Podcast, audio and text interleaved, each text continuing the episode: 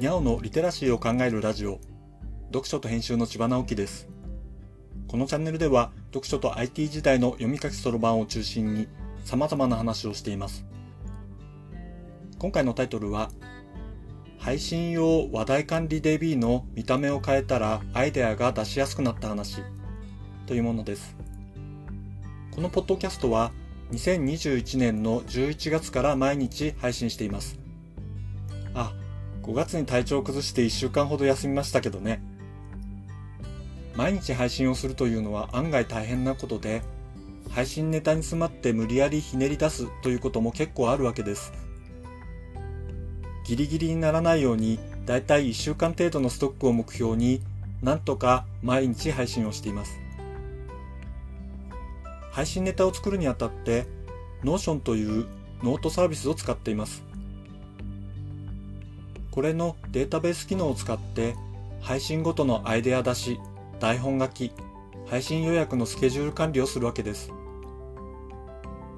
データベースのカードが配信1回分の台本になり、そのカードのステータスとして次のような状態を管理しています。ジャストアイデア状態。これはタイトルっぽいものを書くっていう段階ですね。企画状態。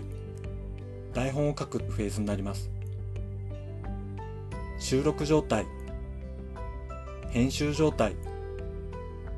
アップロード状態、完了状態、リリース状態、こんな状態管理をしているということになります。この状態管理をデータベースの看板ビューというものを使って管理していました。看板方式という生産管理手法に使われる表示方法です。ステータスが進むごとにカードが右に移っていくのです。どれくらいアイデアがあって、台本がどれだけ書かれていて、というふうに今の状態が一目でわかるビューですね。これはこれで便利なのですが、アイデアはガンガン溜まっても、それを具体的な台本に落とすのは案外大変なので、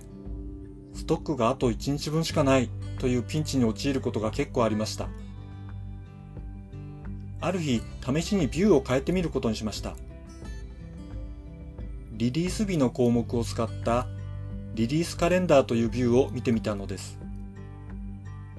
この項目は配信を公開した日を記録しているつもりでした。リリースカレンダーに切り替えてみると、カレンダー上にリリースしたネタが並ぶわけです。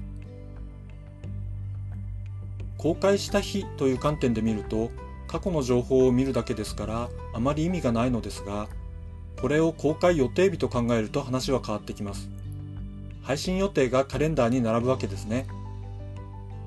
これがアイデア出しを随分楽にしました。というのは曜日ごとのネタが縦に並ぶことになるからです。このビューだと自然に曜日ごとの話題を考えることになるわけです前に話したことを数話前まで見ることができるので、それを参考に次のアイデアが出やすくなりました。シリーズものも計画的に企画していくことができます。曜日ごとのアイデアの出方には裏がありますが、今は3週先にアイデアが入っている曜日もあったりします。そうなってくると、連鎖的に他の曜日のアイデアも出やすくなったりします。そんなわけでちょっと先までアイデアのストックがあって時間がある時に台本を作っておき週に1回か2回まとめて収録するというようなサイクルができてきました